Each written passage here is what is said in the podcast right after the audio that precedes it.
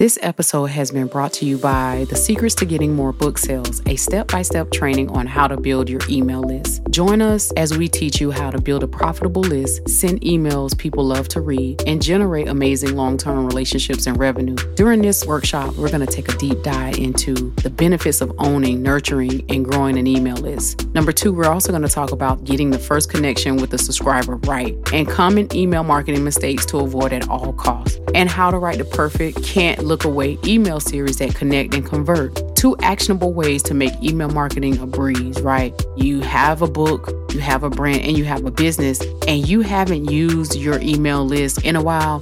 This workshop is for you. We're going to cover the benefits of an email list, the first connection, the mistakes to avoid, and how to write the perfect email series. Join us for the Secrets to Getting More book sales, a step by step training on how to build your email list.